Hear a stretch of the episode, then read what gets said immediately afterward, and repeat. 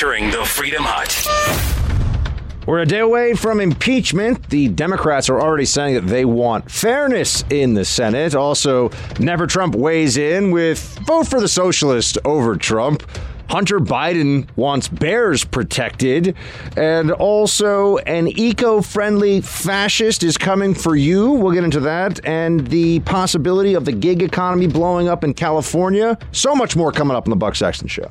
This, this is the Buck Sexton Show, where the mission, Your mission is to decode what really matters with actionable intelligence. One small step. Make no mistake. America, Ready.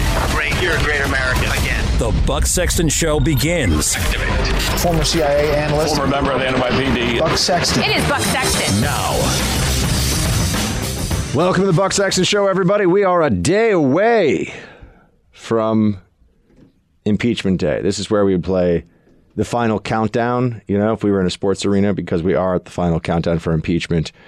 Uh, here's the fantastic um, reality of our situation right now. We know what's going to happen. we know that the president is going to be impeached. In fact, the uh, latest reporting is that they on some on the fence Democrats are saying go for it. Um, we have who is this one here? Elissa Slotkin of Michigan and Angie Craig of Minnesota have come forward and they have this this formulation they're borrowing from the Pelosi nonsense. This formulation of with a heavy heart, with a heavy heart, we are voting to impeach the president of the United States. Could they just stop lying to us about what they think of this whole situation? I mean, if they want to make the case, the flimsy nonsense case that the president committed high crimes and misdemeanors while committing neither a crime, high crime, nor misdemeanor, if they want to do that, that's their that's their uh, their they're allowed to. But can they not act like they really, really don't want to? I was going to say that's their prerogative, which then always reminds me of that song. It's my prerogative. Remember that one? You know, you were like you weren't you weren't even a fetus yet. I don't think when that one came out. Was a long time ago. I think that was Bobby Brown, maybe. I did watch the uh, making of Ghostbusters last night on Netflix, so we can talk about that later. Fantastic. But we got to get through impeachment first. So much to talk about here, so much to dive into together. 17 of the 31 Democrat held districts that Mr. Trump won in 2016 had announced the Democrats from 17 of 31 they would support the abuse of power and obstruction of Congress charges, according to a Wall Street Journal survey. Uh, abuse of power and obstruction. Now, keep in mind, obstruction in this case is going to a court and saying, hey, we would like you to weigh in on whether we have to produce these documents. That's now considered obstruction. If you fight back against the Democrat soft coup, you are guilty of a crime. Or even if you just resist the Democrat soft coup, you are guilty of a crime. This is the new the new reality that we're all supposed to live in. But there's something that's fun coming up here, or I, am hoping will be fun. I'm hoping it will be intriguing for all of us, and that is the the chance that Republicans will have to hit back against all this nonsense. The chance that Republicans will be presented with to show that they too can play the game a little bit. They can use the process themselves to score points against their political enemies, which is what this whole thing is. This is all a political exercise. And going into an election year, there's no way to view this that does not come out with, wow, I guess Democrats really are insecure about their prospects in this election year. I guess the Democrats really don't have what they think they need in order to defeat President Trump. So they have to do all this other stuff, which is why we are where we are. But the Senate trial that's going to come, because the president will be impeached, there's no question about that. It's going to be an entirely party line vote. You will not have a single Republican. Notice on the momentous acts of legislation of the last last uh, decade or so, Notice how when it's a strictly party line vote on a major issue, it's when Democrats are doing something to get what they want.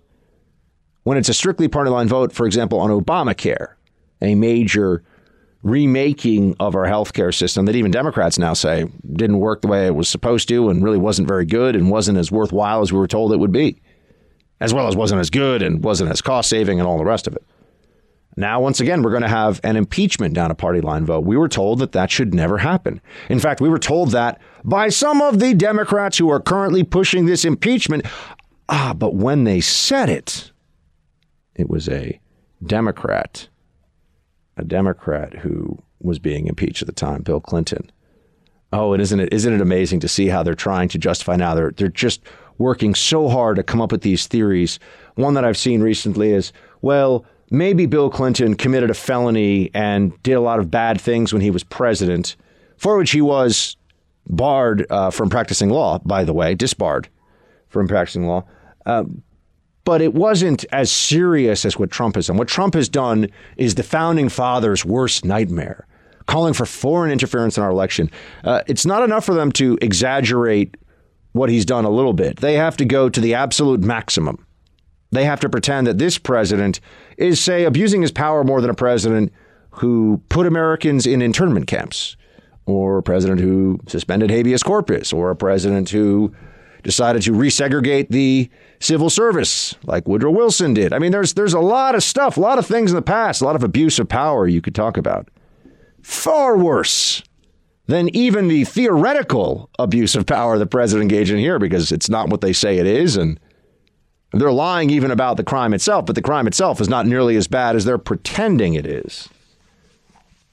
But they know that there may be some issue that comes up when there's a Senate trial and so, in classic Democrat style, they are now claiming they want fairness. Anybody who watched the Schiff run circus, as I did, not all of it, not every minute, but hours and hours of it. I mean, no one should watch every minute of that thing. It's a mess. You can read the transcript if you want to know everything that was said. That's what I usually do. But anybody who saw that Schiff circus, the Schiff show, as so many of us like to call it, knew that it was fixed, that it was unfair, that the whole process was meant to get a certain outcome against Donald Trump, and that we should all just understand. We should all understand that the Democrats had no interest whatsoever in presenting a process that would allow both sides to have a presentation of facts and narrative. It was supposed to slam down the throats of the American people a story about horrific presidential abuse that did not happen, but they want us to think that theoretically it could have happened. And based on that theoretical that they can't prove with no real witnesses to speak of other than people that are talking about how they served so long in the State Department and they got fired and we're supposed to cry, we're supposed to care, but we don't. They just tell us, well, Orange Man bad, impeach him. I mean, they just skip to the ending. Get rid of Trump. This is a get rid of Trump operation. It was entirely and clearly unfair the entire time that the uh, House had the majority here. And they said right away, in fact, we know that there was. Uh, uh, the, the, people heard, overheard Jerry Nadler saying on a train from New York to D.C. that they were going to impeach President Trump. I mean, this is then that was right after the midterms. As soon as Democrats had the majority, it was how do we get to impeachment? How do we use the process as a weapon against this president? Bad faith. Forget what the founders intended. Forget what would occur if we were approaching this from the perspective of people that can accept that they lost an election, that their ideas are kind of bad. The American people don't really like their ideas. They have to constantly, Democrats have to constantly lie about their ideas in national elections. Oh, no, we don't really want that thing. We're not really socialists, they will say, but they are. As you look, though, at uh, what's happening now, the Senate is going to be running the show pretty soon. We're going to come back after the break. There's going to be a Senate trial, and you have Senator Chuck Schumer, who just just wants everyone to be really fair now. Oh, now, now they want fairness. Uh, Producer Mark, please play clip six. I am sending this letter this morning to all of my colleagues, Democrat and Republican, in the hopes that we can come together on a fair trial. I guess the way you'd sum it up is the old Joe Friday on Dragnet, if you remember that show. Just the facts, ma'am. We don't need any fishing expeditions. We're not trying to be dilatory. We're trying to have the kind of justice America is known for which is swift but fair justice. These people have no shame. Schumer really thinks that now Democrats get to turn around and ask for fairness, and not just fairness, but they want to direct the process in the Senate, even though they're in the minority. This is a perfect example of the well known quote from Frank Herbert, author of Dune. Although this is from Children of Dune, one of the follow ups. When I am weaker than you, I ask for freedom because that is according to your principles. When I am stronger than you, I take away your freedom because that is according to my principles. That is the Democrat playbook. They could put that on a plaque above Schumer and Pelosi's offices. That is what they do. When they have the power, they crush you. When they don't have the power, they ask that you play by the rules, be nice, show a little mercy, show a little good faith. That's this is who they are. This is how they approach politics in general. There's nothing, there's no principle that slows them down when they think they need to do something in the pursuit of power. It doesn't happen. And so you have Schumer saying that we need to have a fair trial. Guess what? This is a political process. Democrats don't have the votes in the Senate. They don't get to run the show in the Senate. And yet they're still claiming that they should be the ones to determine which witnesses get called. They get to write the rules. That's what fairness is. They get to write the rules. These are the same people who are telling you the president broke rules in the first place. Um, now they're going to do the whole if you don't do what we say, if you don't listen and take really just take orders from the left on this Senate trial, they're going to demagogue this issue into oblivion. Here's Senator Schumer, for example, saying that uh, if they don't do, if the Senate Republicans don't do what Schumer wants, clearly the president must be hiding something. Play seven. If Leader McConnell doesn't hold a full and fair trial, the American people will rightly ask, What are you, Leader McConnell, and what is President Trump hiding?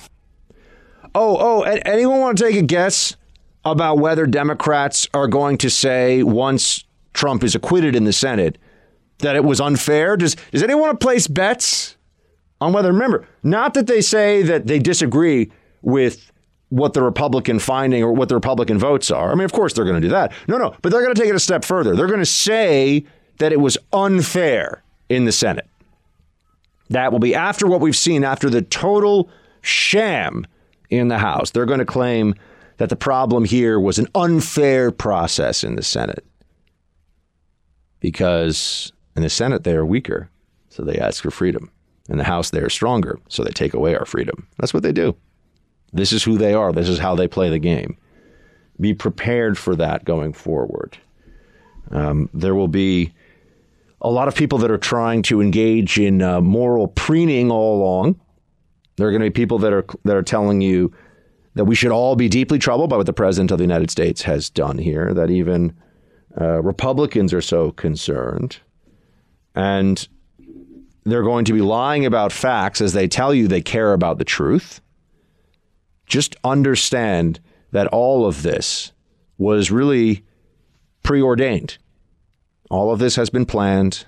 This has been coming for years, in fact, not just months. I've been saying impeachment is coming for many, many months now.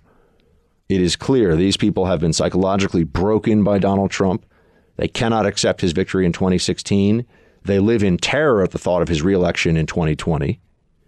They do not want to have any meeting in the middle with you on these issues. They're not looking to reach some kind of compromise. They don't want a shared power agreement. They want control. This is their brains now, the left, they've become hardwired with the desire to control every aspect of your life and to force their philosophy, such as it is, of statism, absolutism, secularism, uh, social justiceism, you name it, to just force you to live in the world that they think it should be. And everything they have to do along the way is completely justified. And so that's why we've all seen this coming, or we should have seen this coming all along. It is a scam, it is a sham, but there is no way around it. And uh, we should all remember exactly who these Democrats are, especially those independents and those swing states who are listening to this show. Remember who these Democrats are when it comes time to vote this fall. You're in the Freedom Hut. This is the Buck Sexton Show podcast. All signs seem to suggest that later this week, House Democrats are finally going to do what many of them have been foreshadowing for three years now and impeach President Trump. It appears that the most rushed, least thorough, and most unfair impeachment inquiry in modern history is about to wind down after just 12 weeks, and that its slapdash work product will be dumped on us over here in the Senate. I'll have much more to say to our colleagues and to the American people if and when the House does move ahead. But as we speak today, House Democrats still have the opportunity to do the right thing for the country and avoid setting this toxic new precedent. The House can turn back from the cliff and not deploy this constitutional remedy of last resort to deliver a predetermined partisan outcome. This now does make impeachment a clearly partisan affair. When the Democrats, and they will, vote to impeach President Trump, how will I be able to tell Republicans in the future when there's a Democrat president that they absolutely can't stand, when there's a socialist, when unemployment is skyrocketing, when the economy is plummeting, when things are going badly, because we all know it will, when people with the economic illiteracy of AOC or Sanders or Warren are calling the shots in the economy. When that happens, how will I be able to turn to Republicans and say, impeachment isn't the remedy here, guys? Don't impeach this person. We just have elections for that. They'll look at me and say, what about Trump? And while I can still make the case about how we shouldn't, two wrongs don't make a right, they might look at me and say, yeah, but you've also got to fight fire with fire. It becomes a very difficult case to make that we need to constrain ourselves to the good faith understanding of what the founders intended impeachment for. The other side, however, gets to just use it as a kind of catharsis for their lib psychosis. Oh, we're so we're so upset about Trump. The only thing we can bring ourselves to do is to impeach him. We must impeach him because he makes us so very sad and angry, really more angry than sad. This is what they present you with. This is their claim. This is their offering. My friends, it's absurd. It's absurd. It's damaging. It's dangerous to the future of this country. The Democrats are willing to tear down any institution of government in order to get at Trump. And as they are doing so, they claim to be defending the institutions of government. This is what I mean by the lib psychosis. You cannot reason with them. You cannot debate with them. Thanks for listening to the Buck Sexton Show podcast. Remember to subscribe on Apple Podcast, the iHeartRadio app, or wherever you get your podcasts. I'm not that damn smart. You know how easy this is? Jesus. But no one wants to do it. No one has the instinct or the will to execute anything real. They only execute failure. I only execute failure. that was Alex Jones. Oh man, he's amazing sometimes. He's amazing. But I worry that we're going to have to use that as a drop for the Senate Republicans. I worry that we're going to have to have that only execute failure as a thing because they will not they will not use the process as a punishment against the other side. We're too we're too Romney esque for that, you know, just slap us around, crush us, destroy our dreams, destroy our policies, and then we'll say, oh, gee, gosh, oh, sorry. Oh, did we get in your way there? I'm sorry, my face got in the way of your fist. Oh, gosh. That only execute failure. Uh, that guy, I mean, look, he's he's amazing at, at crazy. I, I mean, I've always thought that. Bilderberg's the Illuminati, you know, I mean, only execute failure. That guy is great. I wonder, you know, he one, he once said that he didn't like my hair. I wonder if he approves of the beard. Oh yeah, you smug, you smug government agent, CIA agent, Sexton sitting there being all being all smug. That self-satisfied look. He did kind of nail me with that one. I will say that. Maybe we'll come. Back. Maybe on my birthday we'll do like a greatest hits of crazy for this show, and we can play Alex Jones talking about how I'm a CIA plant meant to take over the uh, the radio industry, which I mean, maybe we're taking over the radio industry, but I'm certainly not doing it on behalf of the CIA because Papa Buck likes to get paid over here. I'm not trying to get that government salary anymore. Um, speaking of crazy, though, you like that transition? Silky smooth, producer Mark. Cool, like the other side of the pillow. Which really could also be, if we're talking about plaques over doors, we should put that outside the Freedom Hut because that's how we roll here. You got Republicans, quote, Republicans, never Trump Republicans who have written a piece that is, you, you've got to read it to believe it. You got to see. I mean, this is the uh, the most overused, overhyped mini political contingent. I mean, there are more members of the Church of the Flying Pastafarian than there are never Trumpers in this country. And yet we hear about them, and I know that's an exaggeration. They can that's an exaggeration. I don't know how many people in the church the Pastafarian, but you understand. Or the flying is it the flying spaghetti monster? Or the it's the same thing. Um, but the if you want lib followers and you want job security in the current media environment, the best thing to be, the best thing to be, is a never Trump Republican because you get to show up on TV and all the libs will gather around you and they'll say, You are clearly a smart and decent and wise Republican.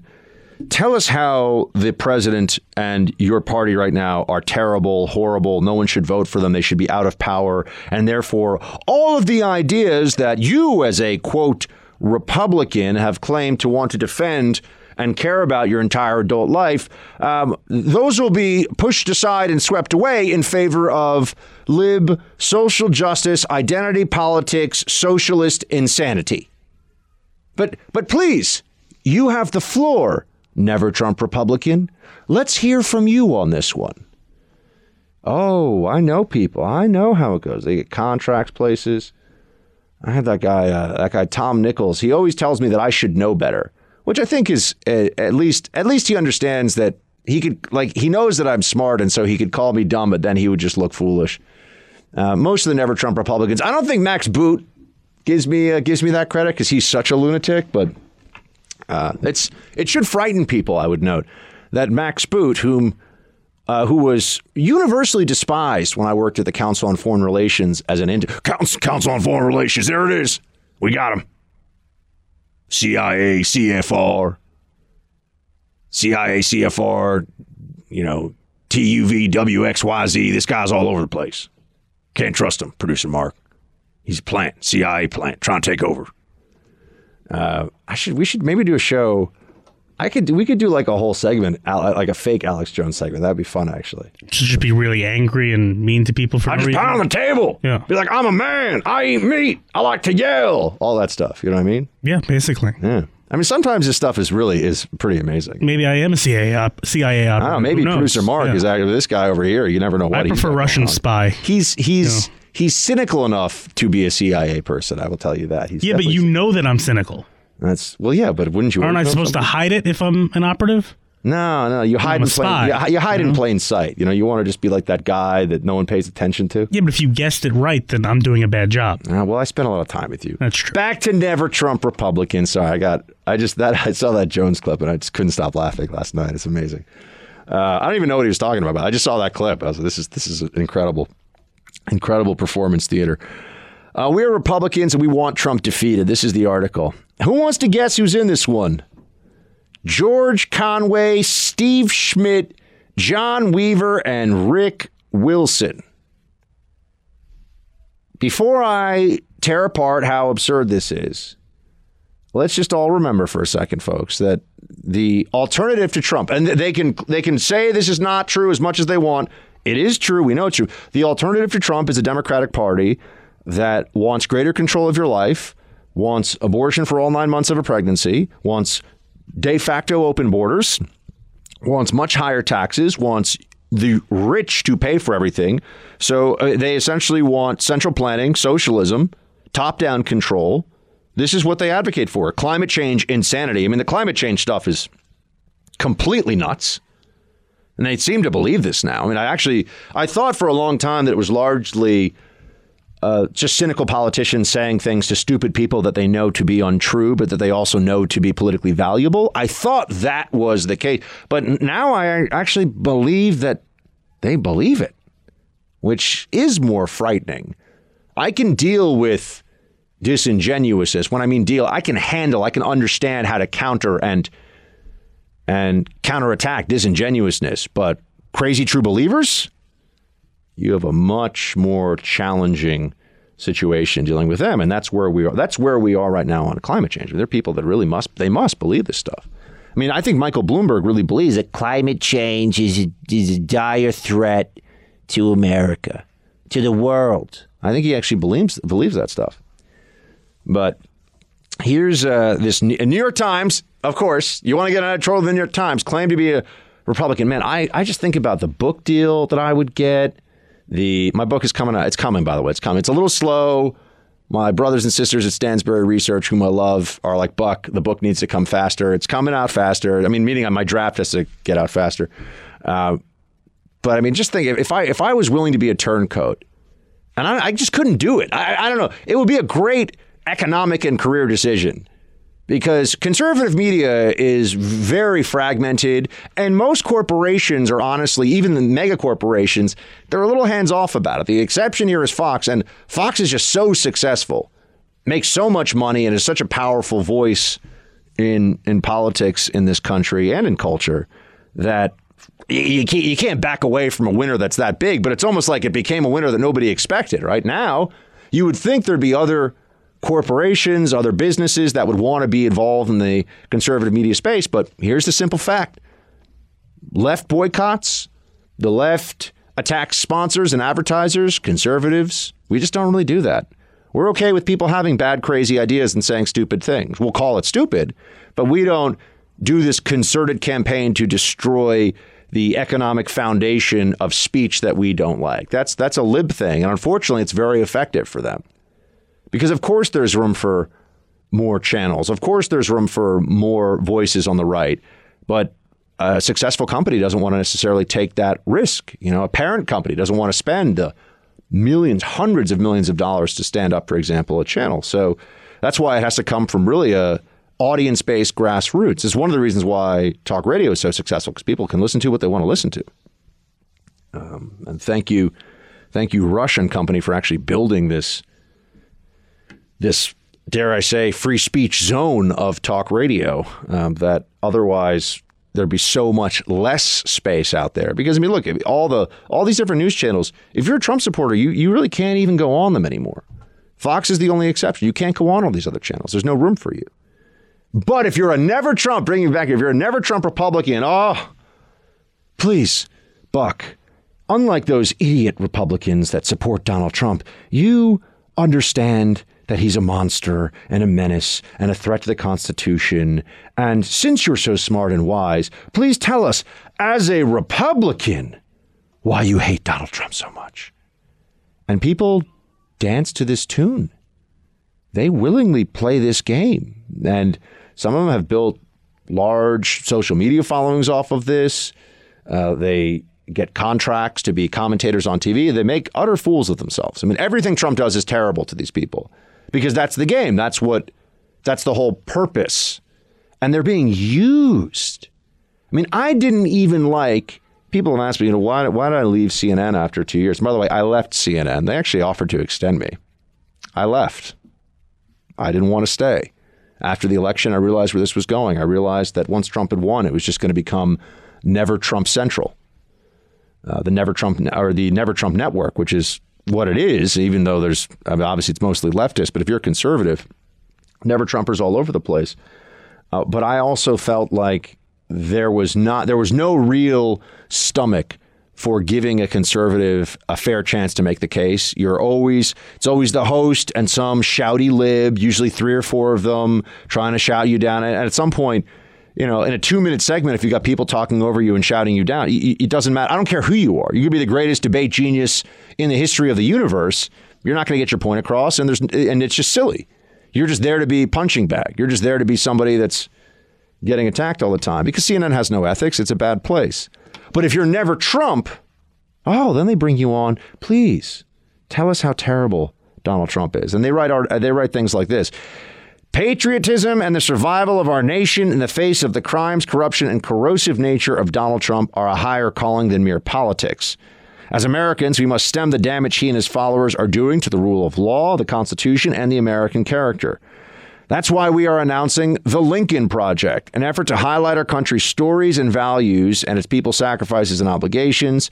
This effort transcends partisanship. Sure, it does. Over the next 11 months, our efforts will be dedicated to defeating President Trump and Trumpism at the ballot box and to elect those patriots who will hold the line. We do not undertake this task lightly, nor from ideological preference.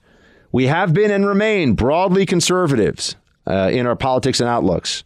Our policy differences with Democrats remain, but our shared fidelity to the Constitution dictates a common effort. This is where never Trump Republican republicanism is, and they claim they would never be. We want the Democrats to win, they say. We, we're still really conservative, but we want Democrats to win. Oh, yeah? You want to see the appointment of conservative judges, including to the Supreme Court, where there will likely be another vacancy in the next term? But you want Democrats to win. You believe in smaller government, lower rates of taxation, less regulation. You believe in letting the American people's business be business, to leave people alone. The law is the law. The law should be followed as law. But you want the Democrats to win? This is stunning. It's the abandonment of principle in the name of upholding principle. It is as though these never Trump Republicans are living in a constant series of opposite days. And they want us all to, to clap for them here and tell them that this is a good thing, that this is helpful. Um, I want to know, first of all, who the, the, the George Conway thing, I, I, this just baffles me. And this guy acts like such a jerk. I, I, don't know. I don't understand why it's okay for him to call out his wife's boss and this. Why he why he's doing this. Um, it's it's just uncouth. But I don't know the guy. Steve Schmidt, who signed his name to this. It's like the dumbest Republican on television. Steve goes on MSNBC. He's always like, Donald Trump is like Stalin plus Hitler plus this really mean dog that lived down the street from me when I was a kid. Steve Schmidt is a moron. Probably that, I mean, and he was running John McCain's campaign, which says a lot about John McCain's political judgment. I will say it. Now, Trump's political judgment about some of his appointees has been terrible too, if we're going to be fair. But I don't know if it's Steve Schmidt. Well, I mean, Scaramucci, maybe. Maybe. See, here, this we try to keep it real. There's we, we have to adhere to some reality. It can't just all be, oh, whatever my side wants is what my side should get, or I just root for the team no matter what. Sometimes a good coach has to bring the team in at halftime and say, you guys stink out there right now. You just stink. Uh, that can be helpful as somebody who has actually coached before. You're in the Freedom Hut. This is the Buck Sexton Show podcast. Are here. senators that are finish. I let in the, uh, in the. Senate. The Republican here's- Senate. Here's what's happening wanna now. hear a We're gonna we're gonna show keep, ever? girl. Like- please stop talking. Please stop talking right now. Because you know what? No what's problem. happening? Thank no, you. No problem. Thank you. I won't talk the rest of the show. No problem. Okay, that's I'm okay with that. I'm okay with that. If you're going to behave like this, I'm not behaving like you anything. Are. You are to show a talking over. perspective. Yes, we No, I'm understand letting that. you talk, but you she- are. But what you're doing? No, I'm not Is do- your fr- so I- we're not doing anything. It's what libs do. They shout over you. That was Whoopi Goldberg talking over Meghan McCain. They shout over you and and then they say that you're shouting over them. They interrupt you, and this has happened to me before. I I, I have in fact been interrupted, and then had people claim that I was interrupting them because I won't because they've interrupted me, and then I, I I'm not done talking, and then they say stop interrupting me. I mean, this is the way the lib mentality works. There there is a the the, the lib mindset is rooted in a childishness, a selfishness, a lack of understanding of other people's needs, wants, feelings, uh, and at its core, it is about virtue signaling. I believe this, I think this because I'm a good person. I'm a smart person. That's what that's what really motivates most of the liberal mentality now. And I, I hate calling it liberal. I know it's not liberal, it's anti liberal, but I mean, I can't call them commies all day because then they say we're not actually communists, and that's technically true. And I have to get into this, you know. Libs is fun. It's a little bit more, a little bit more pejorative. So calling the left libs is a good way to go. And saying the left, you know, we need we need better names for them. Notice how they've made the right sound somewhat ominous, but the left is kind of, oh, you know, maybe the left is okay. No, it's not. But if you try to tell them that, you know what they'll do? They'll pretend you get to have a say, and then they'll just talk over you. Thanks for listening to the Buck Sexton Show podcast. Remember to subscribe on Apple Podcast, the iHeartRadio app, or wherever you get your podcasts. Let's get right to it, shall we? Pardon General Michael Flynn. Should happen right away. President Trump, I, I don't know how I get this out to you. I guess I got to start lighting it up on Twitter, producer Mark. He likes the buck Twitter. I think that that's the only way I can reach the big guy. I want to say, pardon General Flynn. You know, When are we having your friend on the show? um, that's a good question. Actually, I was thinking we'd invite him on in 2020. He's going to be a little busy little running the free world and winning the uh, election. But you get his message out to the right people. Yeah, no, absolutely. No, the Trump, the Trumpster knows the Buckster is one of the good ones. So we'll try. We'll try to see if we can make that happen. I know some people who know some things about some stuff and some people. So you know. Naturally. of course, as one does. But General Flynn needs to get pardoned. Dinesh D'Souza was pardoned. Oh, that's right. Another conservative who was given the harshest possible situation under circumstances similar to what other people who were Democrats had gone through. And it's almost like, oh, that's right. Preet Bharara, Democrat leftist anti Trumpster. He was the one in the Southern District of New York who decided that Dinesh D'Souza should go to a halfway house, essentially go to a kind of minimum security prison setup for a while. Mm, Do all this community service because he gave extra money to a failing congressional campaign, which Dinesh admitted, Dinesh admitted was wrong. It was stupid. It was very dumb. I, I could not begin to explain to you why Dinesh D'Souza would do something that foolish, but Dinesh doesn't try to explain it either. He just says, look, I made a mistake. People make mis- people do foolish things. They have, you know, rash judgment. You know, it can happen. Um, but usually that's taken into account as well when it comes to the criminal justice system. And we also try to give people mercy wherever mercy is uh, would make sense. But not for General Flynn. Although, look, I, I understand. This is where people are going to say. I, I try to anticipate the arguments that your your annoying lib neighbor will make when he comes over and you guys are mowing the lawn. Although I guess right now you'd actually be um, plowing the snow. I, I doubt, depending on where you are in the country, some of you might be mowing the lawn. And you see Bob, the neighbor, and he comes over and he tries to tell you about what's what with Trump and Flynn and all this other stuff. What they'll say is, well, Flynn's only facing, he was only facing probation at the government's request, but he still will be a convicted felon and his reputation will be ruined. And he has gone almost, I'm not sure what the financial hardship has been exactly, but I believe he's gone almost bankrupt, if not bankrupted, by this whole process. You always have to remember that too. These Democrats pretend like, oh, we're just investigating. We're just going to investigate everybody. Use government resources to investigate everybody we don't like. A lot of times that comes out of people's pockets. You got to pay for that. You've got to be, you know, somebody who has de- has enough cash reserves in order to fund your own defense as long as you want. Remember, the government gets paid either way. They get paid no matter whether win, lose, or draw. It doesn't matter. Government, they all get paid. They're taking your money to hound people who didn't do anything.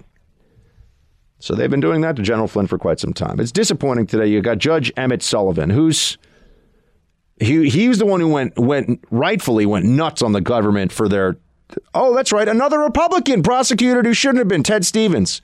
Another fix was in stacked deck against Senator Ted Stevens, and that's right. Senator Ted Stevens went to trial, but Senator said uh, Ted Stevens lost his Senate seat to a Democrat. Oh, and that was a necessary vote to ram through Obamacare. You mean that they brought a sham prosecution against a sitting United States senator where they hid exculpatory evidence, which is a violation of the ethics of prosecutors of lawyers? Big violation, big problem. And that then resulted in the uh, switch of that Senate seat and a necessary Senate switch for the passage of Obamacare. So these little, remember, when they go after these targets, the ripple effect, the ramifications can be huge. They can't prosecute everybody, but they don't have to.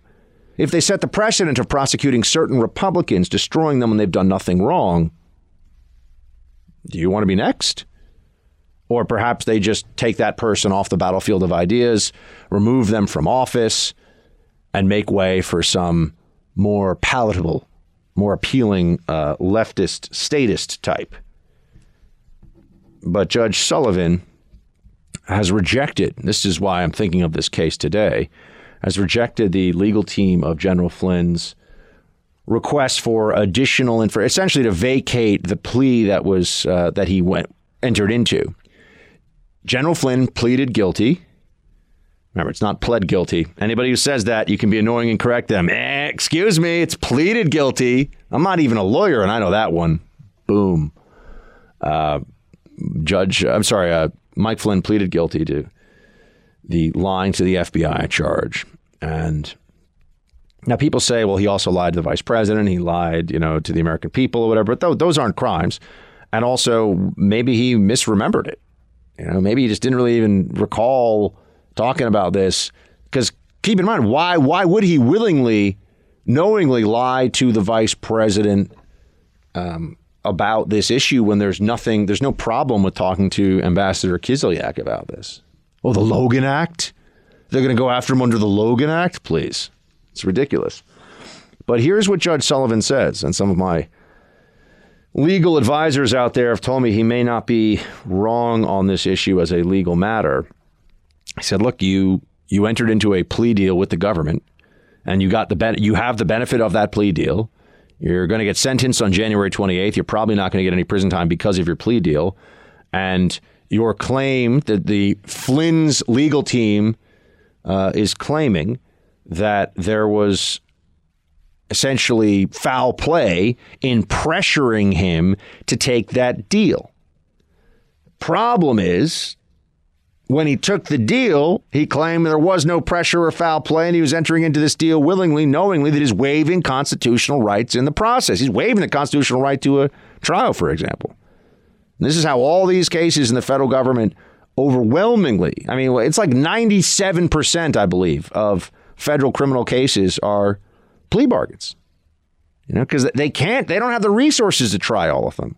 And you generally get a, a substantial benefit from taking the plea bargain, let you know, and except for when you're talking about some cases where they're going to hit you, they're going to hit you with a tough sentence anyway, or you know, mandatory minimums may apply. Um, and remember, with the federal government, you you serve the whole you serve the whole bit. I think that's what they say in the joint, which is the way they refer to prison in the joint. And I think it's your bit is when you're that's your stint in prison. I, you know, I know some I know some of the lingo. I've watched some of the movies. Uh, but you have to serve your full time in federal prison. There's no way to no way to get around it. They don't um, they don't do parole. So Flynn, I don't think is going to get prison time. Well, that would be quite a, that would be a quite a moment. You never really tell. But Sullivan's saying, look, you you entered into this agreement. Essentially, you signed a contract, and you said the contract was fine when you signed it. And just because you say now that you wish you had known some other stuff before you signed it doesn't get you out of the contract. That's what Sullivan is saying about about Flynn. Um, it's it's tough to take because what the Flynn defense team is asking for is, well, can you look through the Sentinel system, for example, the FBI has, and find the original versions? We know now because of the Inspector General report that the FBI mysteriously has people who will sometimes change information, say in a FISA warrant, to make it look worse for the target of that FISA warrant, as they did to Carter Page. So now the ask, the, the question that is being raised is well, hold on a second. How about finding out for us, whether, meaning the defense team, whether there were earlier versions of the interview, whether there were earlier versions of, you know, what had gone on here. You know, how about that? Can we know if this information exists and then make our decision based upon the additional information that would show perhaps that there were changes made? Because here's what could have happened. The FBI initially might have thought, well, Flynn, you know, thought he was telling the truth, and this is what the belief is. Flynn thought he was telling the truth, but he might have, you know, made a mistake on this one, so it's not criminal. And then the people coming along who hate Trump, who, oh, I don't know, the kind of people that would leak to Ignatius, the Washington Post, information and get this whole thing going, classified information at that. Uh, the people who hate Trump look at this and say, oh, and, of course Michael Flynn along with him, say, no, no, no, you got him. You got him in saying something that we can prove is not true. Hit him with the charge. Change that around. Wouldn't that be an interesting, uh, interesting turn of of the situation? Wouldn't that be quite a change? A uh, circumstance that we should all be aware of. But uh, Judge Sullivan, who is not a governor, you know, he's not a a big S state stooge. He's not somebody that just takes the federal government's word for it all the time. He's been pretty good on some some issues in the past. He's saying a deal's a deal. You sign the deal. So the government's position here that even if they hid information in order to get that plea deal, even if there's new information that's come out since that plea deal, you took it, you signed it. Which just feel, I mean, maybe as a matter of law, people could argue this one. It, it certainly feels unfair.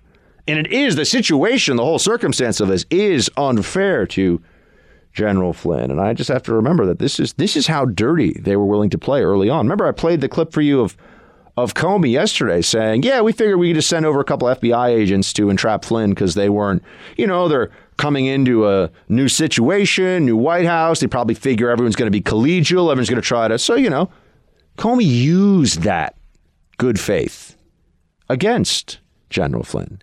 Used the sense that a 30-year veteran of the military would probably just sit down and who's the national security advisor, by the way, or about to be, would sit down and talk to uh, FBI agents, you know, thinking that there was something he could help them with or they could collaborate on something. Remember, there was no crime. They were investigating no crime. There was no crime to investigate. How far is this really from sending a couple of FBI agents over to have a donut and a coffee with somebody in the White House and just sort of like talk offline a little bit about, hey, you know, could you help us with something? And if the person says something that turns out to not be true, you up, oh, got to hit you with a federal felony. You lied to FBI agents, but I thought we were in the trust tree. I thought we were in the nest. You know, I thought we could just sort of talk about things. I didn't. I'm not covering up a crime. I'm not a part of any crime. Well, why am I? You know, I'm, I'm going to be treated like I'm a criminal now. Oh yeah, that's how the FBI plays the game.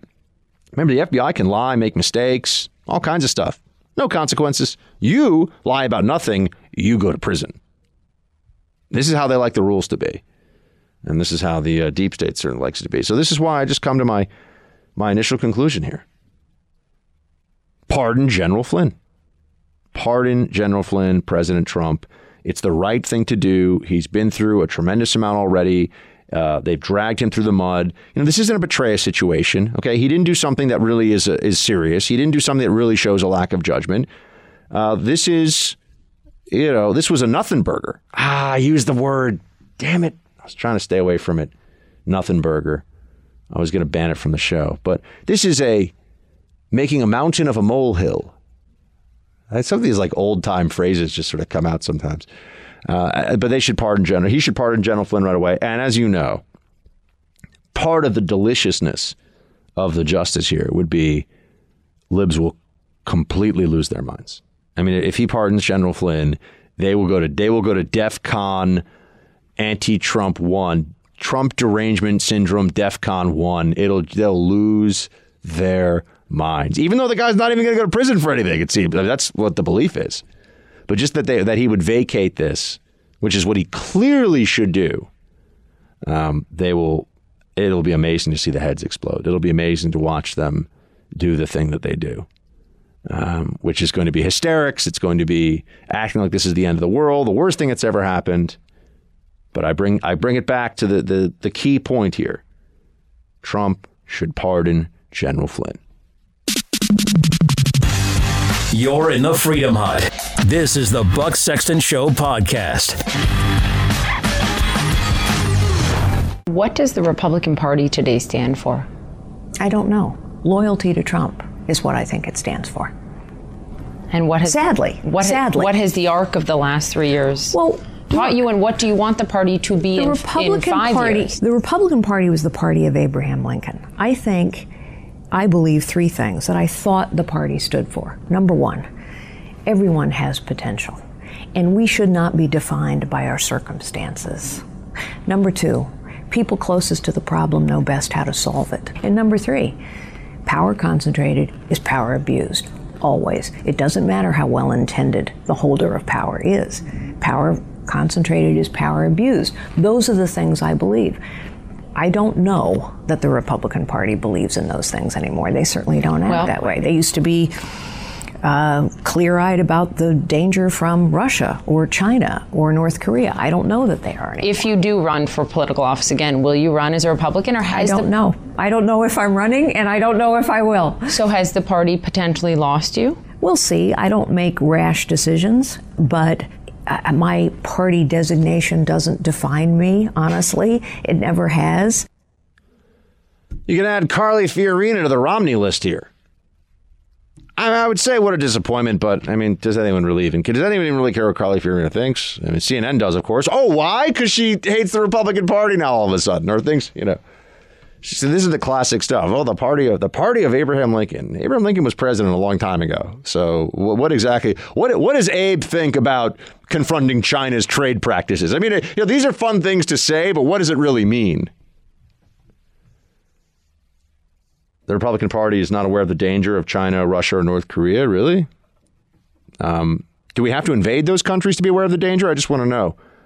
Uh, remember that a lot of us were willing to give, unfortunately, too much deference to the assessment of the Bush administration that we should invade Iraq, that we should uh, engage in a long term reconstruction of Afghanistan.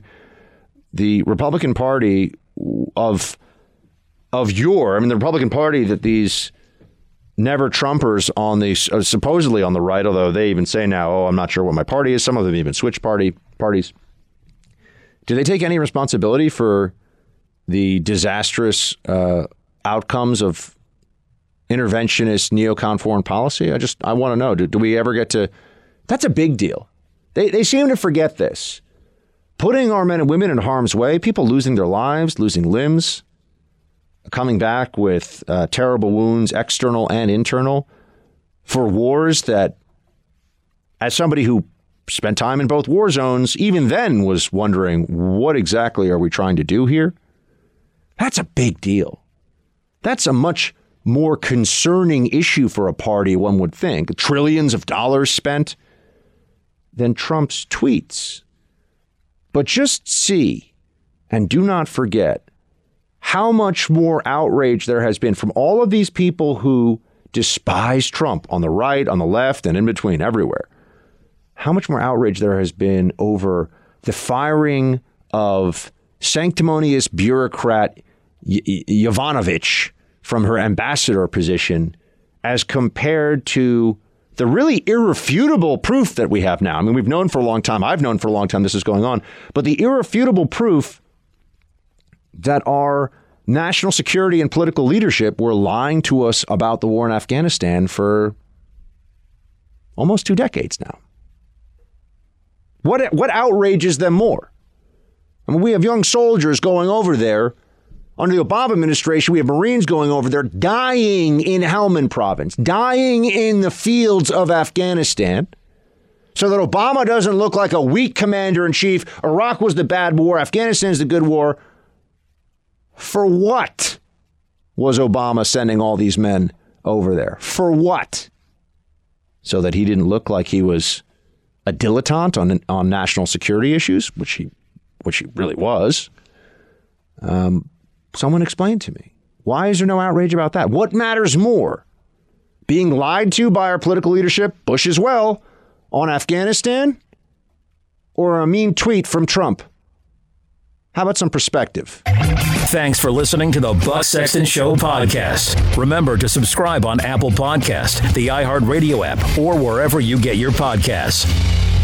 How can you overturn the will of 63 million voters in 2016? And why don't you trust voters to make a decision for themselves in less than a year? Yeah. So the question on uh, overturning the election and why are we moving ahead with impeachment when we're when the election is in 2020? So for me, honestly, this is why I was not supportive of impeachment for many many months because I thought the election in 2020 should take care of it. Oh, well, hold on a second. Democrats now are saying that this is Elissa Slotkin, who's out there telling us that the reason she supports impeachment is because she's clearly concerned that 2020 won't take care of it. They're afraid they're going to lose, folks. That's what's behind so much of this. They are concerned that they will lose the next election, and they should be because their candidates are clowns. Their candidates are not people of vision or charisma. Their candidates are not people who will make decisions that benefit the vast majority of Americans. They are pushing stale, failed ideas, things that have not worked elsewhere. They're lying to people about the cost, they're lying to people about the consequences. And so, as I've said all along, this is a political exercise in its entirety, and they're pretending it's anything but because they have to. The moment we recognize that it's a political exercise, or the moment there's that understanding. By the way, anybody know where the whistleblower is? What happened to the media? Where where's the? It was reported this guy Eric Ciaramella, and then they don't they don't nothing, huh? No one wants to dig that dig that one up. No one wants to figure that one out. Hmm. Seems so weird, given the media's willingness to publish classified information, to leak sensitive national security program information to the public, do things that the different intelligence agencies have begged them not to do. But but is Eric Ciaramella the whistleblower? That is sacrosanct. That's the most sacred thing that's ever. Co- this is what be, don't trust the media. These people are frauds. They're liars. They're not honest with you about who they are and what they do. How is it possible that the identity of that individual is not a major news story and something the public should know? They they lie about the interpretation. They lie about what the law says. They say that the the law means that this has to be kept secret. That's not true. Inspector General at any point in time could say, "Look, I think it's going to come out anyway. So here's who this guy is." You were protected from retaliation. Fine. Protect the guy from retaliation inside the government. Fine. That's no problem. No one's claiming the guy should be retaliated against for filing this complaint. They're just saying we should know who this guy is. We should know who he is. And we don't. You know why we don't? Because the libs don't want us to.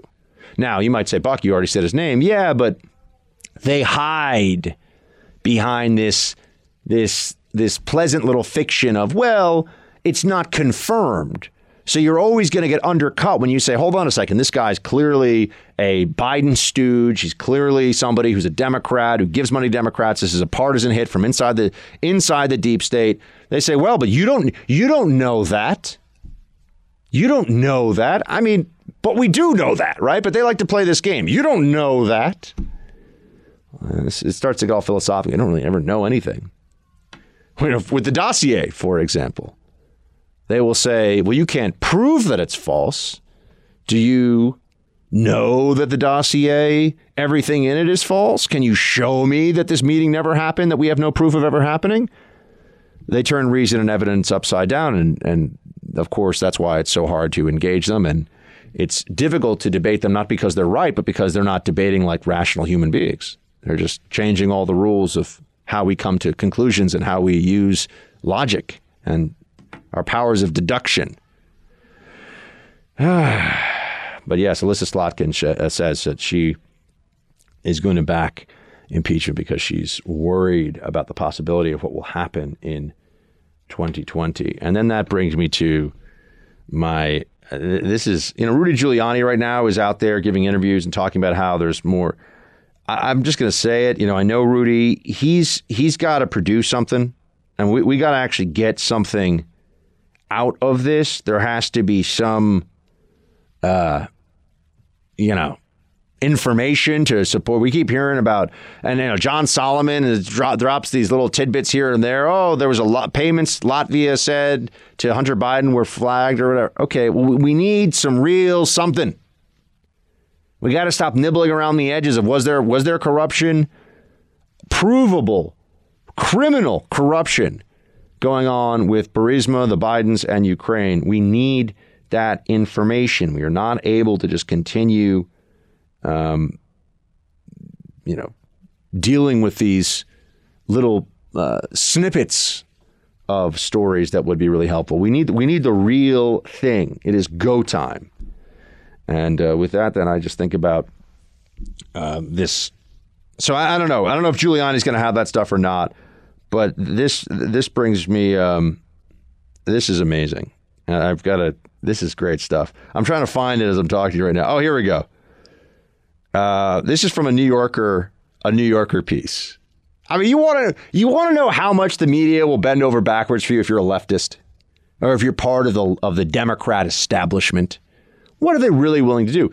The truth is that the news media, the journalists, the fancy people who share their opinions and do so under the guise of just sharing information, the propagandists of the liberal media, they they will do anything to protect you if they think that you're necessary for the cause, including humiliating themselves.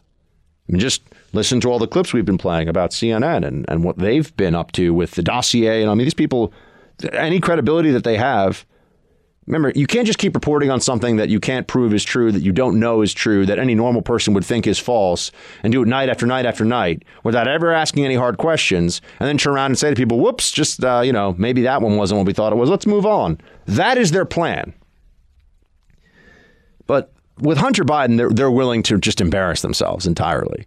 They, they really feel this need to protect Hunter Biden because if people start to figure out, wait a second, it was really gross, even if it wasn't criminal what he was doing in Ukraine, and this guy's a mess, and you know Joe Biden has not in any way reined this guy in on this stuff, at least not in any way that we know about. So that's why you get the New Yorker, very, very fancy publication, the New Yorker writing things like this. Hunter Biden felt reassured on a more personal level after doing some of his own research. He read that Burisma owner Zlochevsky had championed efforts to ensure that bears held in captivity in Ukraine were treated more humanely. There we go. Why was Hunter willing to accept 50K a month from Burisma while his daddy is vice president and running foreign policy in that country? Because Zlochevsky likes, I like when they're more nice to the bears. I like when they feed the bear good food, free range, red meat, egg, chicken. Not like uh, the kibbles and uh, bits for the dog. No, like I like the big steak, perhaps ribeye, dry age, tomahawk, very good cut. Um, yeah, Zlochevsky liked captive bears to be treated nicely. And so that meant that Hunter Biden's like, yeah, I like this guy. I'll take 50K a month. He's nice to bears. The bears. And this is in the New Yorker. Isn't that isn't that astonishing? Isn't that a great little factoid? I mean, you know, this would be like saying, yeah, you know, maybe I shouldn't have taken a paper bag with all the money under the table, but uh, you know, I heard the guy giving it to me like dogs. You know, he likes dogs. Woof woof. And we're supposed to view this as as what exactly?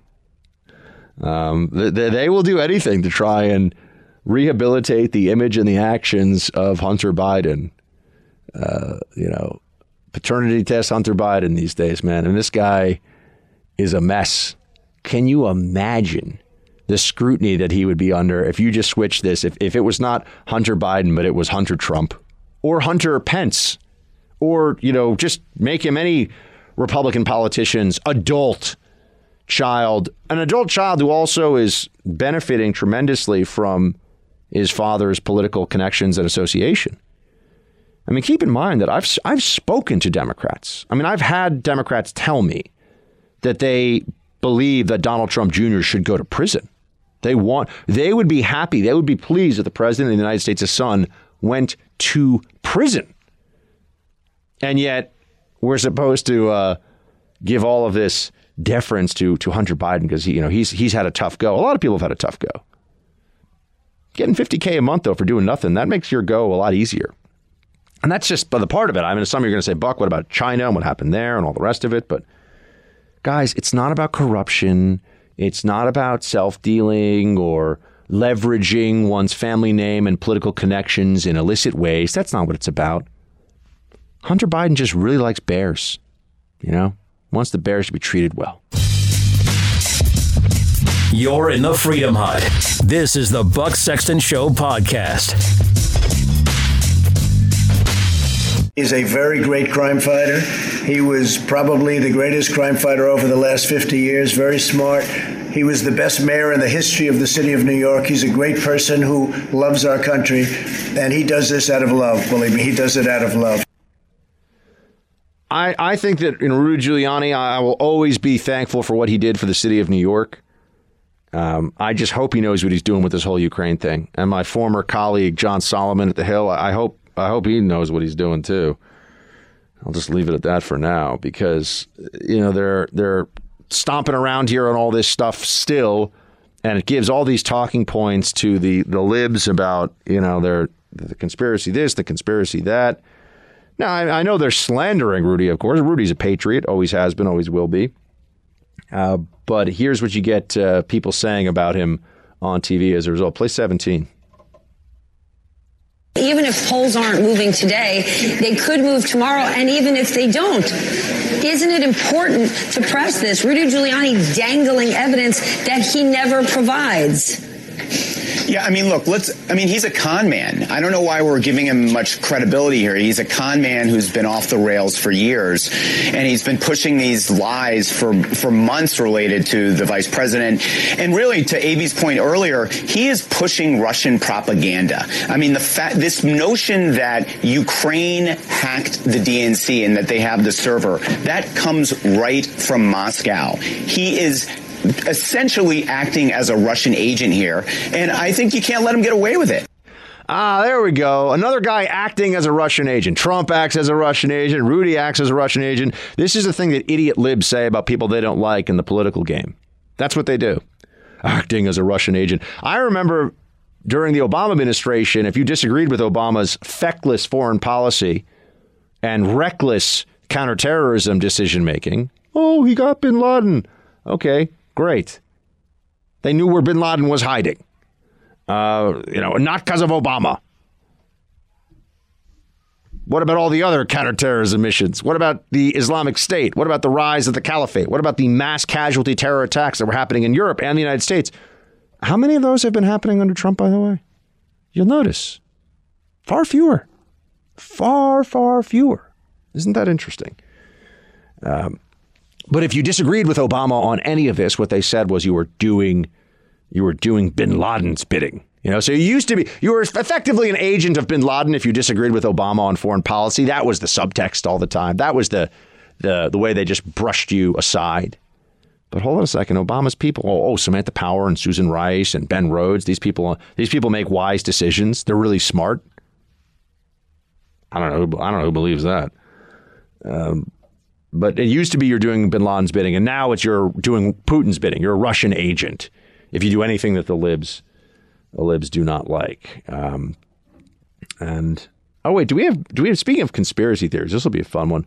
Producer Mark, I don't even know what is this Maxine Waters conspiracy theory on CNN. Can you tell me what this one is before I? I, I just see you you threw this in the mix today. Do we know? I saw somebody tweet it. It was she was ranting about impeachment. and She has some weird stuff to say. I, I can't oh. even explain. All right, cool. What she said. Well, this will well this will be a first for both of us. Let, let's hear what what the conspiracy theory is that Congresswoman Waters is sharing with with folks right now. Please play fourteen because I believe, even though I don't have the facts to prove it, I believe that Putin wanted to lift the sanctions. He's always wanted to lift these sanctions that were placed on him because of his um, interfering with and uh, incursion into Crimea.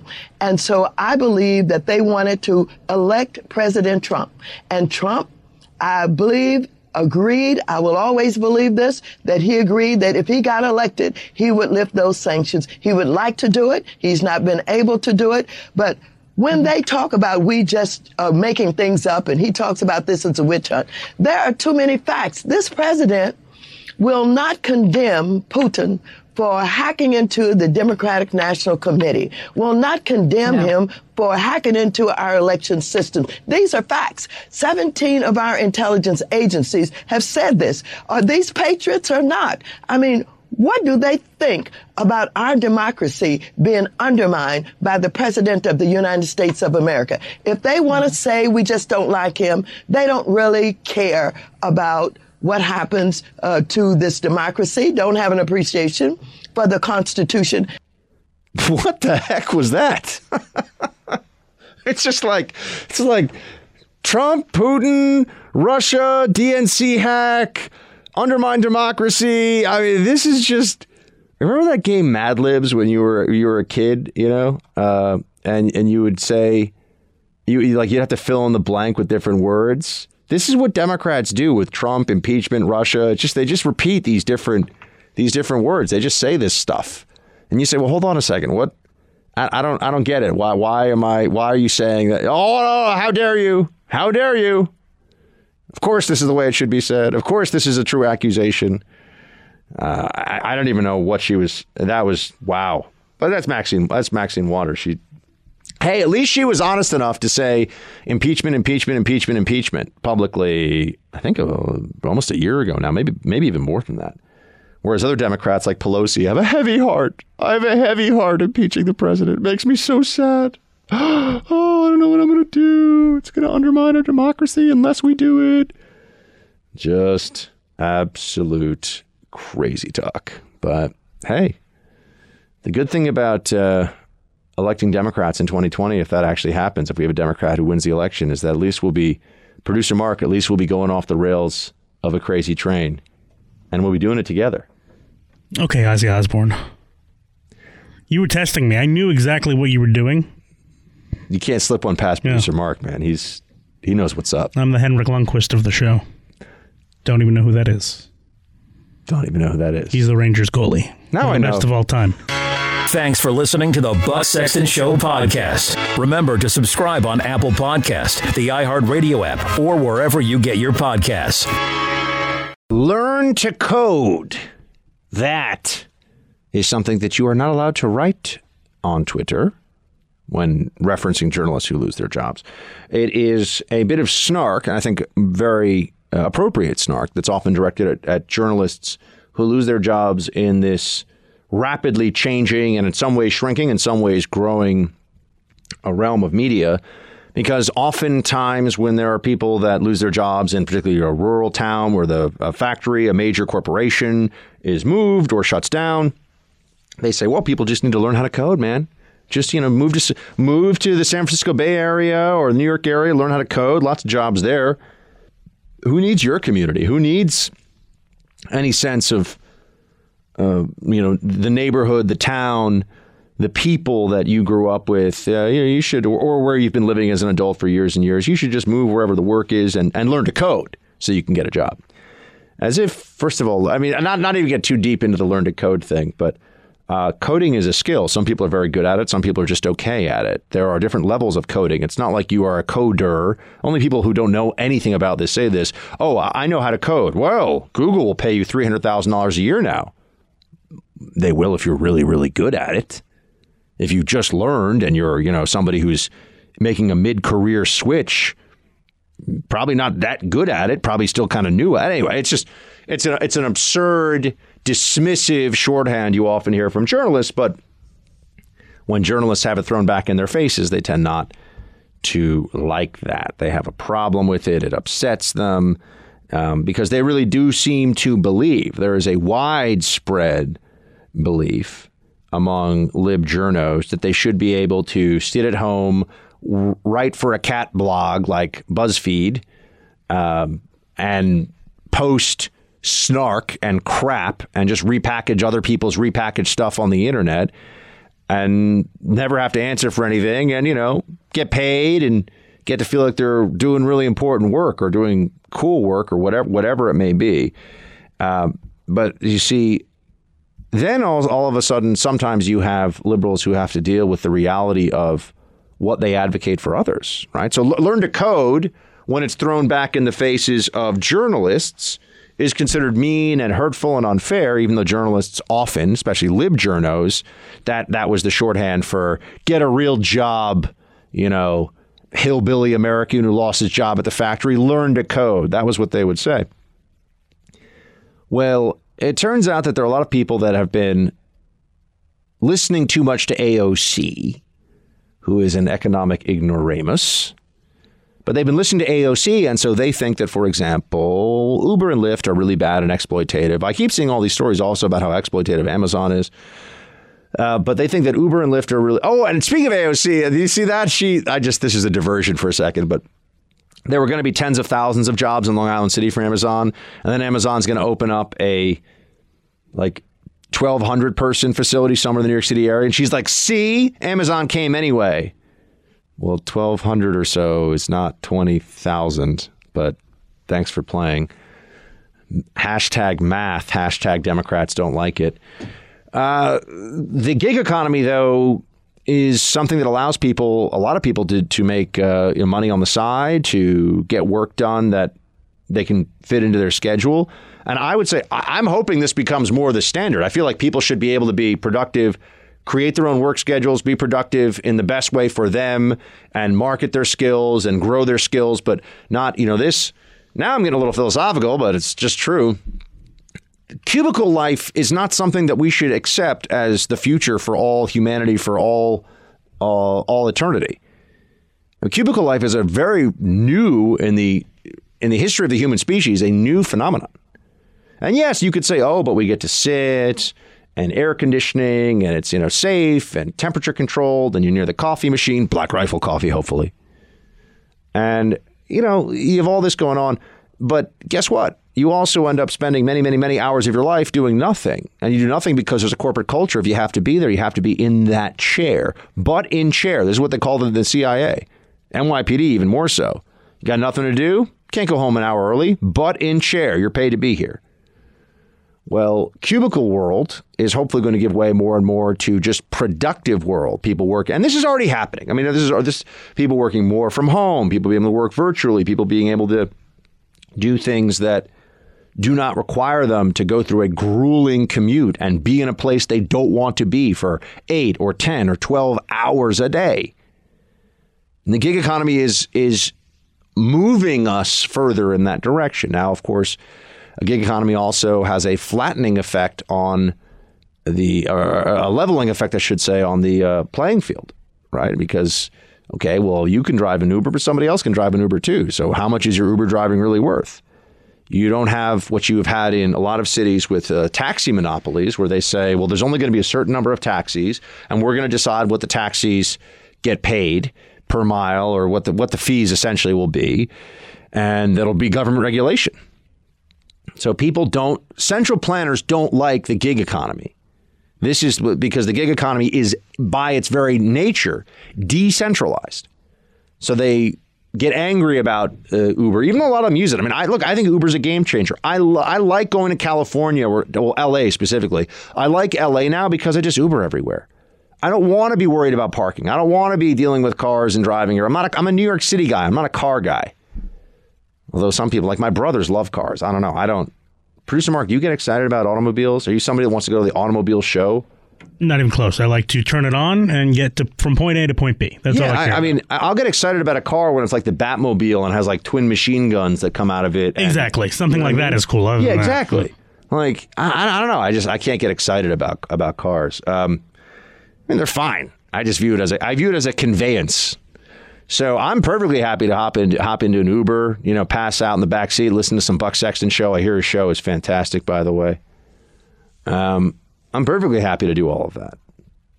And now I see that there's this assault on Uber from the left, even though Uber's a Silicon Valley company because, oh, the gig economy, they don't like it. Why are they upset? Well, California, in its infinite lack of wisdom, has decided to change state law.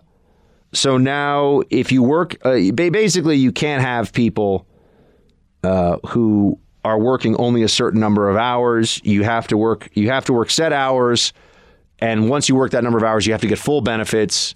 Essentially, the the the gig economy now is no longer really possible the way it used to be. So. The, uh, the Vox story back in September of 2019 was gig workers win in California is a victory for workers everywhere. Millions of people have been working without basic labor protections. That's how they frame it. That's how they frame the story. This is Vox, super left wing website. In case you don't know, it's like if, if Pajama Boy from the Obamacare era started his own website, it would be Vox.com. Um, if if wokeness had a digital manifestation, it would be Vox.com.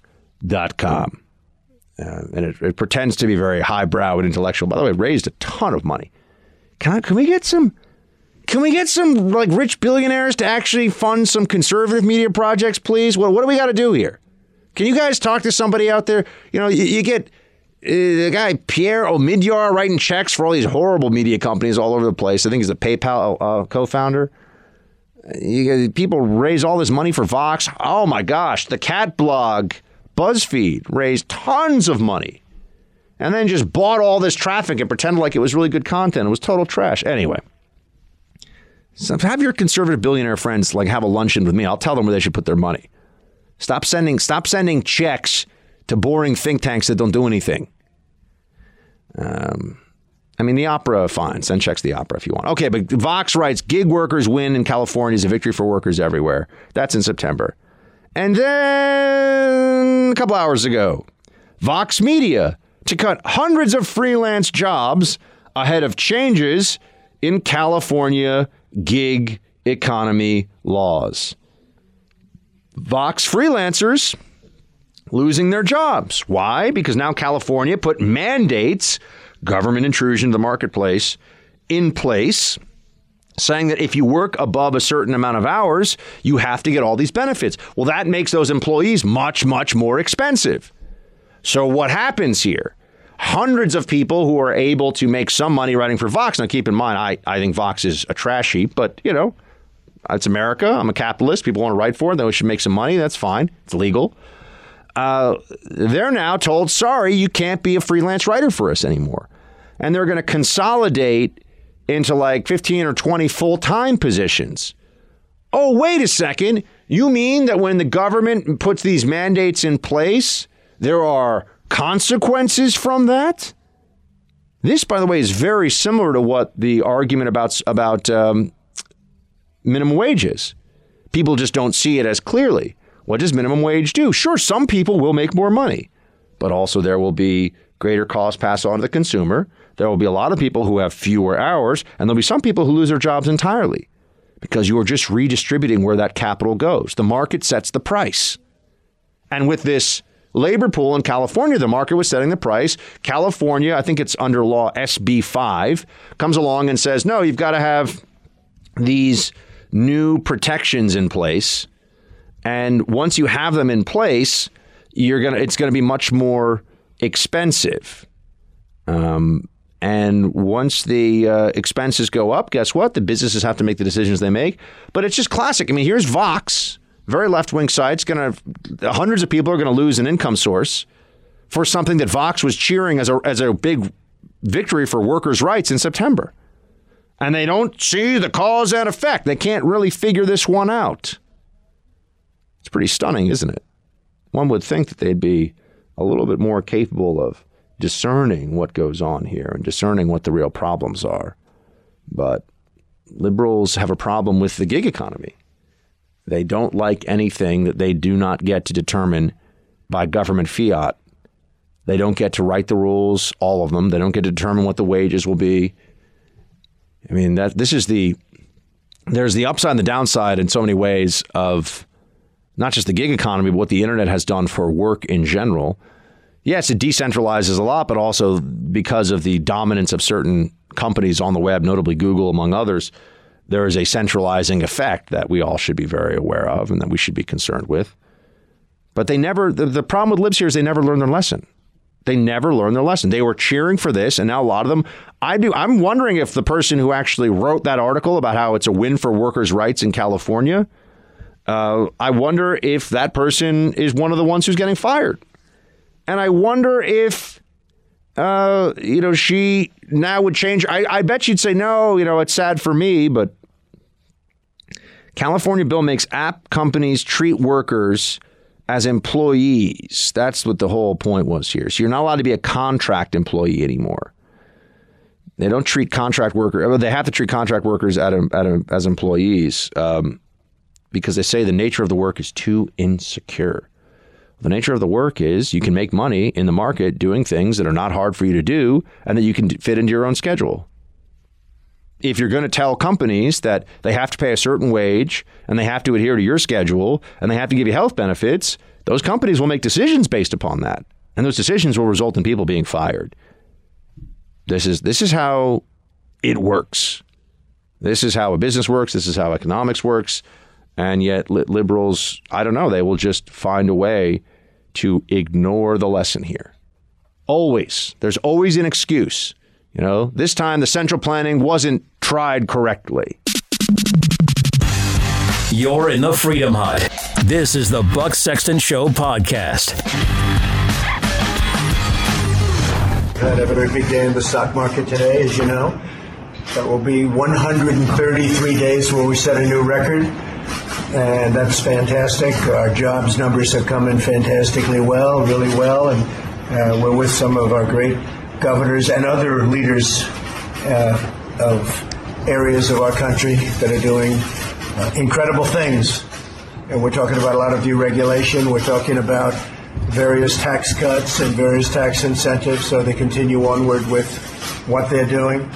Uh, but this is a meeting that was set up and it was set up a while ago, and I think they're very happy about the fact that we have uh, we have cut regulations like nobody in the history of our country. We have in less than three years we've cut more regulations than any president for their full term or terms or. Okay, here we have it. President of the United States straight up saying, hey, uh, we're going to cut regulation. We want more prosperity, more uh, financial growth for people, wages going up. You know, we, we, that's we should be encouraging that because really, one thing that people forget is that the world is getting, we are actually getting richer all the time. Humanity is getting, wealth is increasing. Efficiency, the distribution of stuff all over the world, the, the comforts that we have, the security that we have. I mean, all of these things, it's, if you look at it overall, now that doesn't mean that people, there's not poverty and bad things, of course, but if you look at humanity, the world is getting wealthier. We are getting wealthier. We don't have to accept a massive move in the other direction. We don't have to have Mao's great leap forward where millions of people are starving, for example. That was entirely man made. That was a government made disaster. It wasn't an economic disaster, it was the government.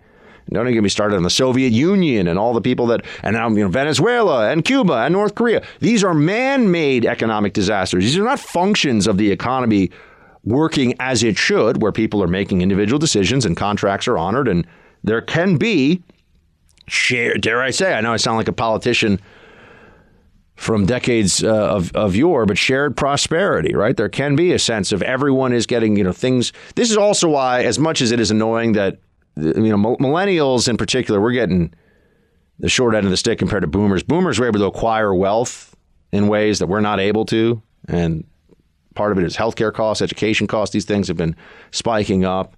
Inflation is taxation without representation. Milton Friedman, you always got to remember that one. Uh, so things have been getting more and more expensive, even though we're always told that that's just the way it is. Uh, but the truth is that the, we are getting wealthier. That so President Trump, we are getting wealthier, and we can continue to get wealthier as a country and as and as individuals, really across the board. Or we can put Elizabeth Warren in charge. Play thirteen. So uh, the financial transactions tax is basically just a, a tax on every time stock trades on Wall Street. That's that's the basic idea. It's a very small tax, and depending on how much trading goes on, if you're doing the second by second trading, it actually generates a fair amount of money. If that second by second trading goes away, it generates less money, but that's probably a good thing in our economy. So I've supported a financial transactions tax. Just take more money from you for the government. That's the plan. By the way, that, that financial transactions tax, that means those of you that have 401ks, those of you that have stock, those of you that are employees of companies, I mean, the money is coming out, the government is taking it, and will do other things with it. It'll put it to less productive use. That's what happens. That Elizabeth Warren thinks that she should be in a position to remake much of the financial industry should be terrifying to you, should be a stunning admission. And yet, here we are. Elizabeth Warren, number three in a lot of the polls, number one, I think, in a couple of states right now. Someone who has uh, not really any understanding of how business really works, but certainly has a good understanding of how to tell envious people that class warfare is the answer to uh, all of their concerns. Thanks for listening to the Buck Sexton Show podcast. Remember to subscribe on Apple Podcast, the iHeartRadio app, or wherever you get your podcasts. I saw a poll out that says that 53% of Americans think that the FBI broke the law, which that's that's a little bit heartening. That kind of makes me happy that people are catching on to this, figuring out that uh, the FBI did in fact break the law because that's what that guy who falsified evidence. There's no way of saying it other than that. that that's a criminal violation. You you cannot do that. You cannot break the law in in that way. Um, and I also want to want to move just for if I can to the Ghostbusters because I watched this last night. The movies that made us. It's the the production value of the show on Netflix is not that good. It's pretty good. But Ghostbusters is one of my all-time favorite movies, a movie that I've that I've enjoyed tremendously, seen countless times with my siblings, and just generally find to be. Uh, it's just a great, it's just a great watch, man. I mean, producer Mark, you would agree with me that Ghostbusters is a great movie, right? I mean, it's it's a classic. Yeah, I don't have the level of obsession that you do. But right? Yeah, it's that's fine. movie. That's fine. I'm not saying you have to be obsessed like I am, but I'm saying it's, it's even you, even curmudgeonly Mark over here right, agrees. I like things. Yeah, he likes some things. Yeah. Yeah. The Rangers. Um, or was it? No, not the Islanders. The Rangers. No, it's the? Rangers. Because you're from the Mets. island. No, I'm from Queens. Let's get that right. Queens is part of the island. No, it's not. All right, well, whatever. He says so. I, I'm a city guy. Look on a map. and see the big Uh, island. you'll don't you start with me, Buck. it's totally true. Um, so anyway, we, we have uh, Ghostbusters, the movie, and uh, they, they do the whole backstory. The most interesting stuff from it is I didn't realize uh, that Eddie Murphy was initially supposed to be in the Bill Murray role, and Eddie Murphy really the problem was just that he was going to be too expensive for the budget that they had, and that the uh, character of Winston Zeddemore, I think was his name, uh, who was played by Ernie Hudson, got really chopped down a lot in over the course of the movie. That they added Harold Ramis uh, as a writer, and you know Dan Aykroyd gets a lot of credit, who plays uh, a role in the movie. Dan Aykroyd gets a lot of credit for being the originator of the script. Apparently, the first script he wrote though was pretty bad and was just had some basic stuff about ghosts and the Ghostbusters, but it was going to be set in the future.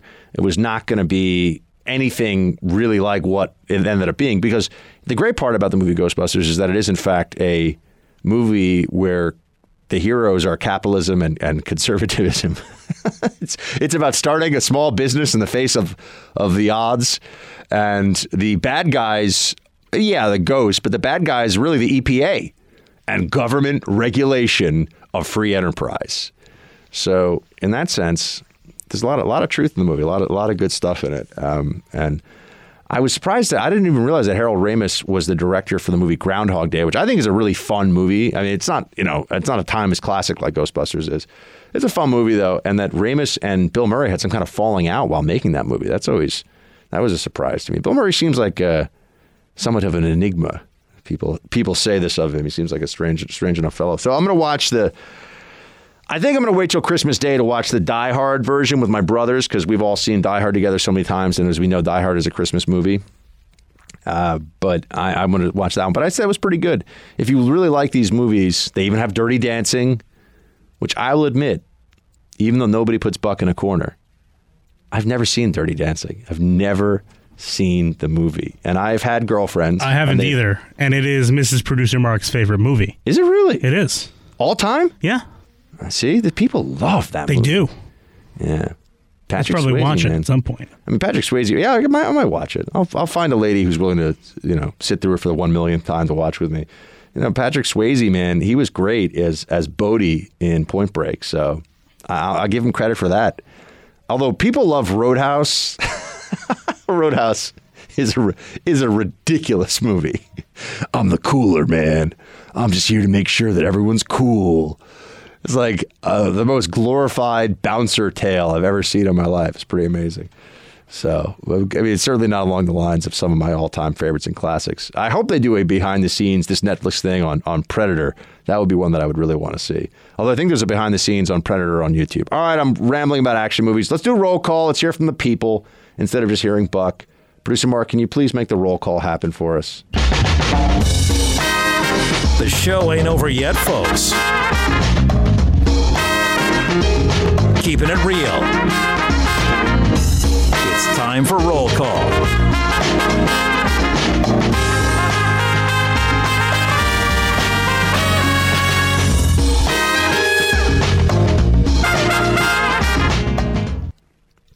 Roll call time, everybody. Everybody's working for the roll call. Yeah. Producer Mark liked that one. He wants us to do a whole album of Christmas songs, but I'm like, Mark, we have freedom to spread. I don't have I don't have time for this nonsense. I mean, you can do that as a podcast special when we're gone. That's fine.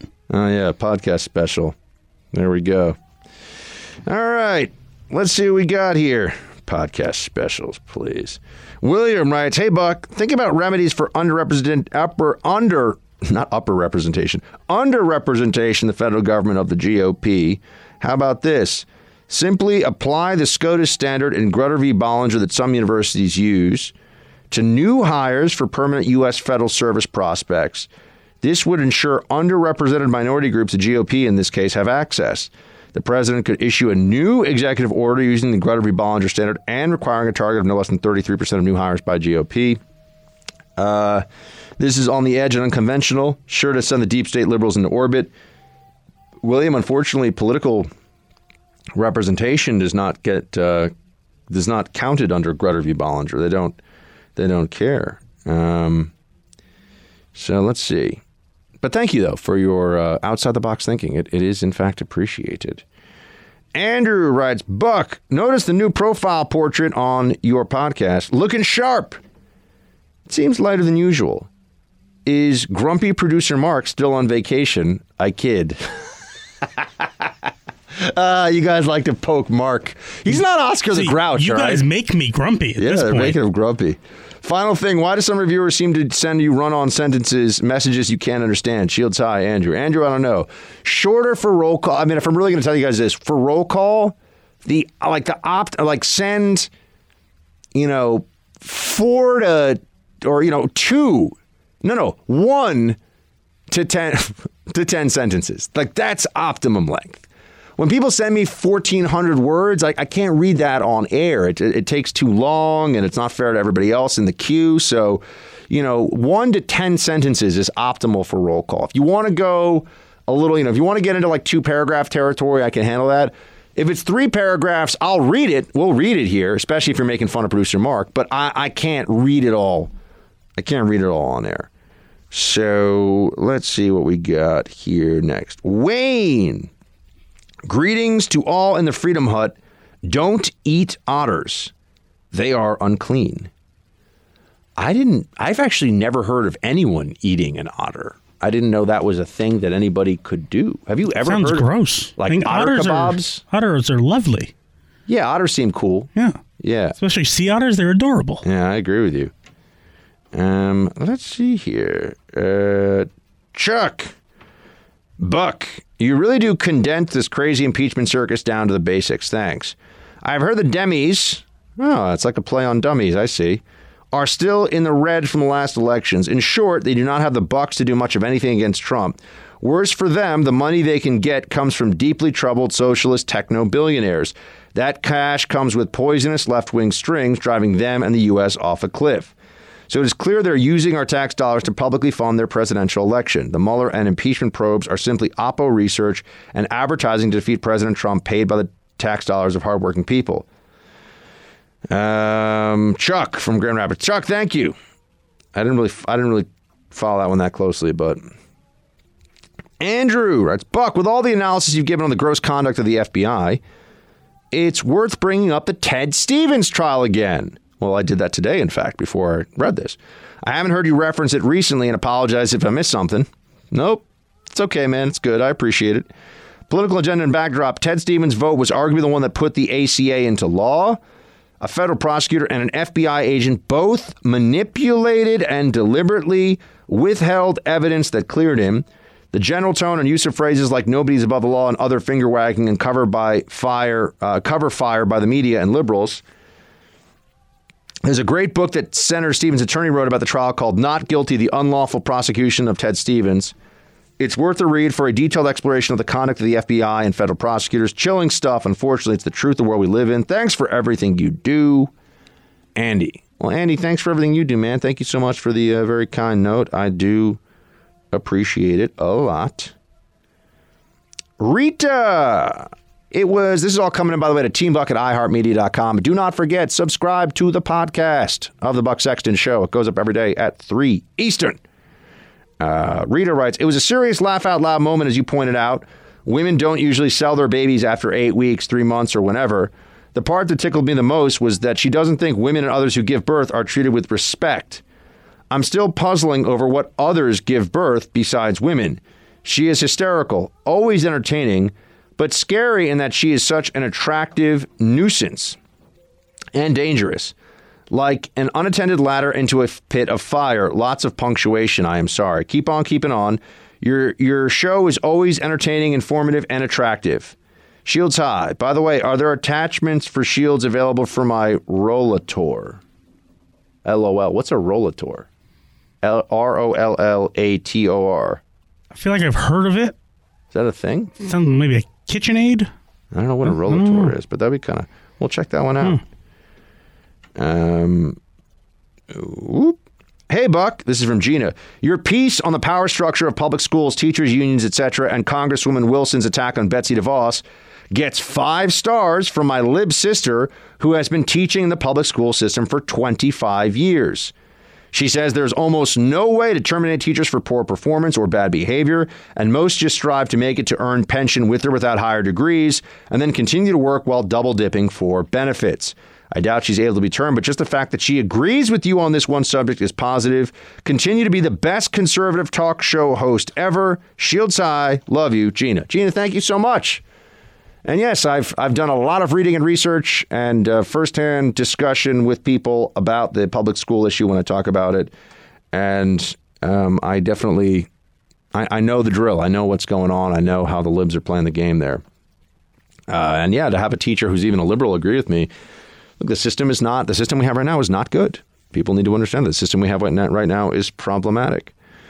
Um, Mike writes, Buck, it's a breath of fresh air listening to someone who grew up in my era.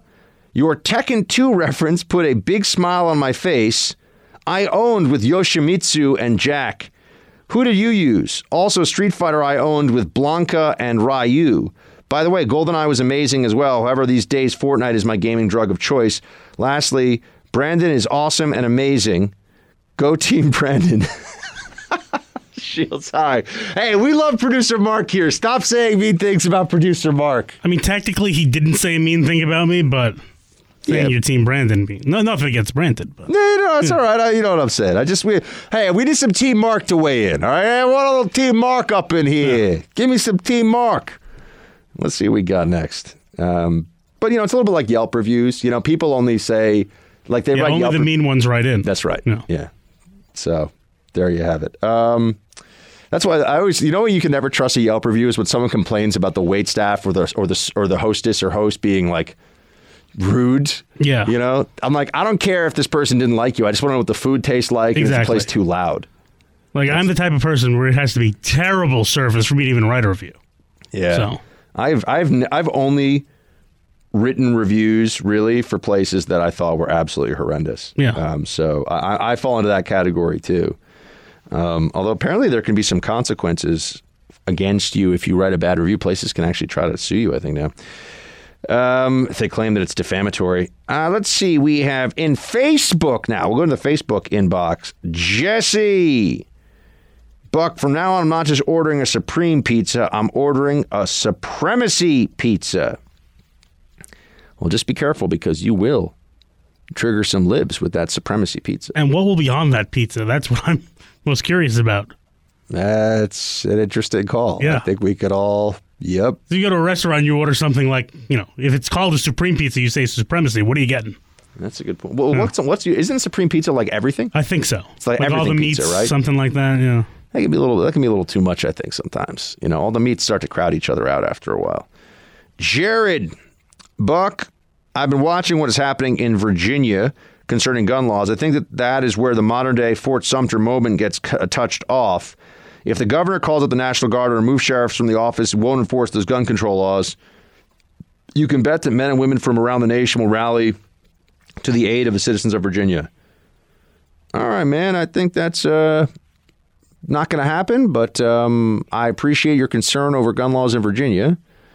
Uh, but, you know, look, people need to understand that we are dealing in very combustible political times these days. And if there's a real lack of good faith, which I think there is from liberals around constitutionally protected rights, you know, things things can happen.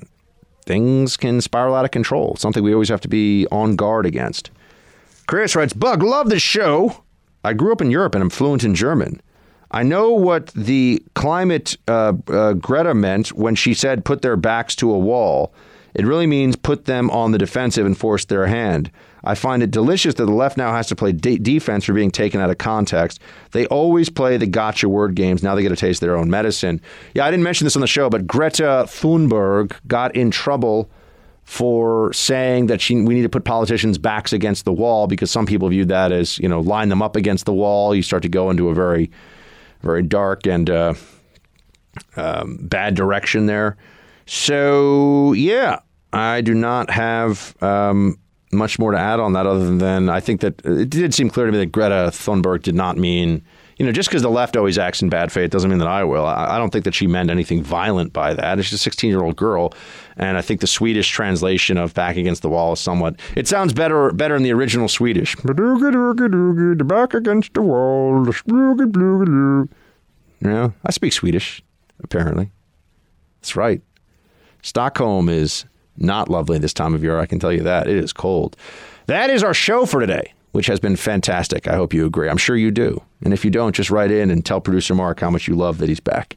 And uh, iTunes, subscribe, please. We also have Pluto Channel 248, the first. Download the Pluto TV app. Watch us there, please. And we will be talking to you tomorrow. Shields high.